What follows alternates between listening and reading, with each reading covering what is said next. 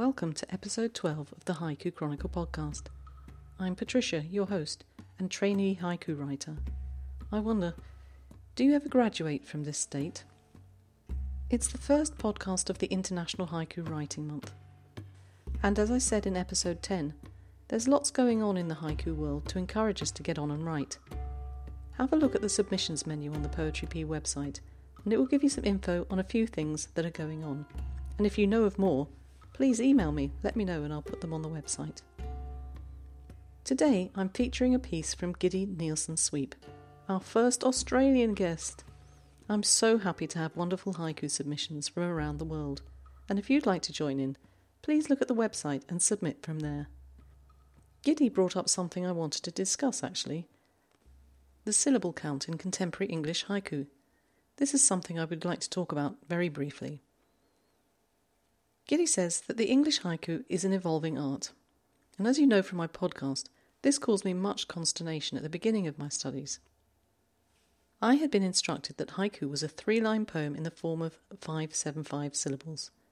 However, what I've been reading is that the English syllable is somewhat different from the Japanese onji, shortened to on, which are actually sound syllables on which the format was based. So making a direct comparison from the Japanese to the English doesn't really work. This seems quite logical to me, and therefore my aim now is to exercise some control over my words, concentrate on more brevity.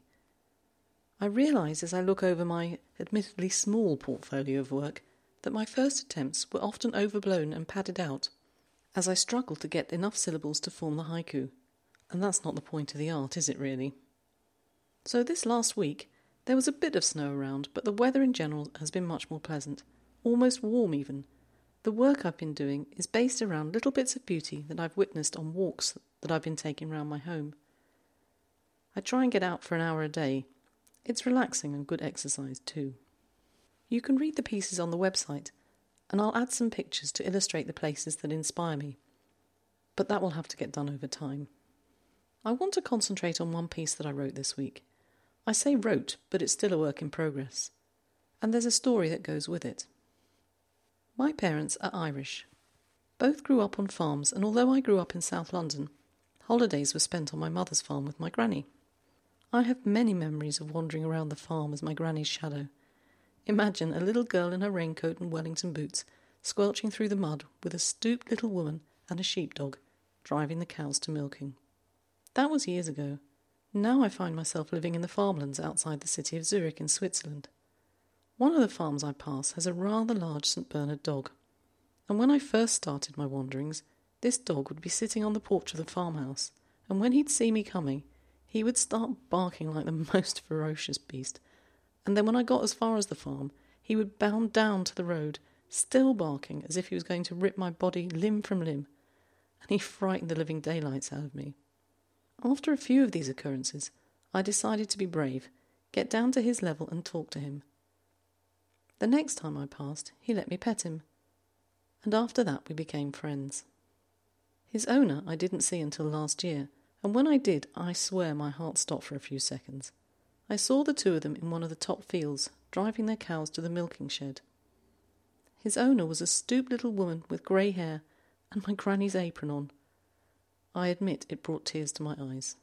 I hadn't seen them for some time, so long in fact that in my imagination she had died and then the dog had passed too of a broken heart, or vice versa.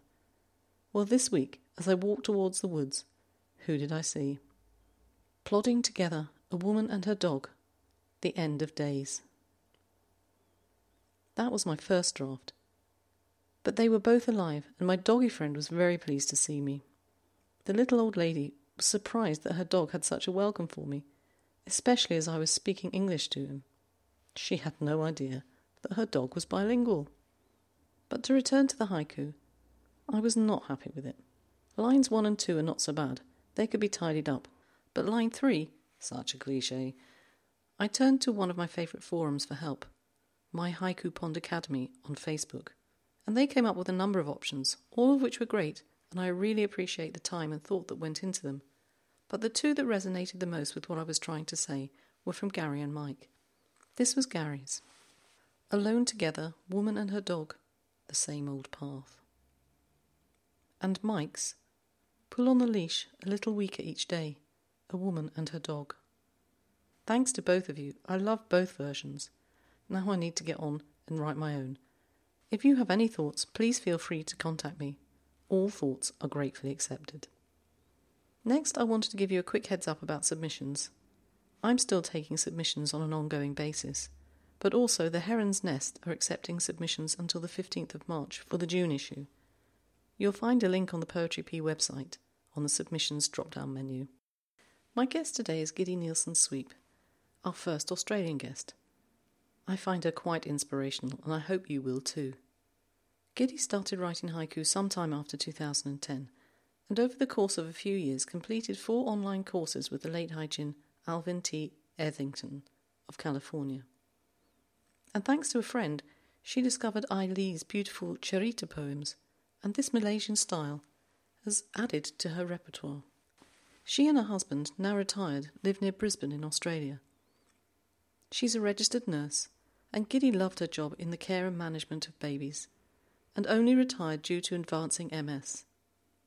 And although she's totally disabled now, she still manages to write, assisted by her devoted husband and full time carer, Peter.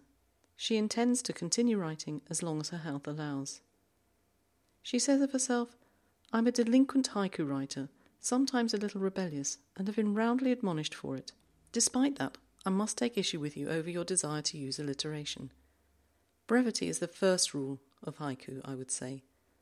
But an avoidance of language enhancements, as far as possible, is also most important. Am I going to argue my case with Giddy? Not yet. I've read that alliteration was very much approved of in the traditional Japanese haiku, but I'm getting the impression that they're not so welcome in contemporary English haiku. I'll get back to you on that one, Giddy. Giddy has given some thought to the use of seasonal words. She says, To my mind, depending on what the subject is, of course, a seasonal word is irrelevant in many cases. As a result, a lot of haiku written today are really senryu. In this, I certainly agree with Giddy. I find myself writing more senryu, or maybe just realizing that's what I'm doing. Giddy continues, Recently, I discovered Australia has its own seasonal word list. I haven't researched it yet to find out if Britain and America have specific ones for them, but I guess they must do. So if anyone knows, can they contact me and let me know? What does Giddy recommend to improve your haiku writing?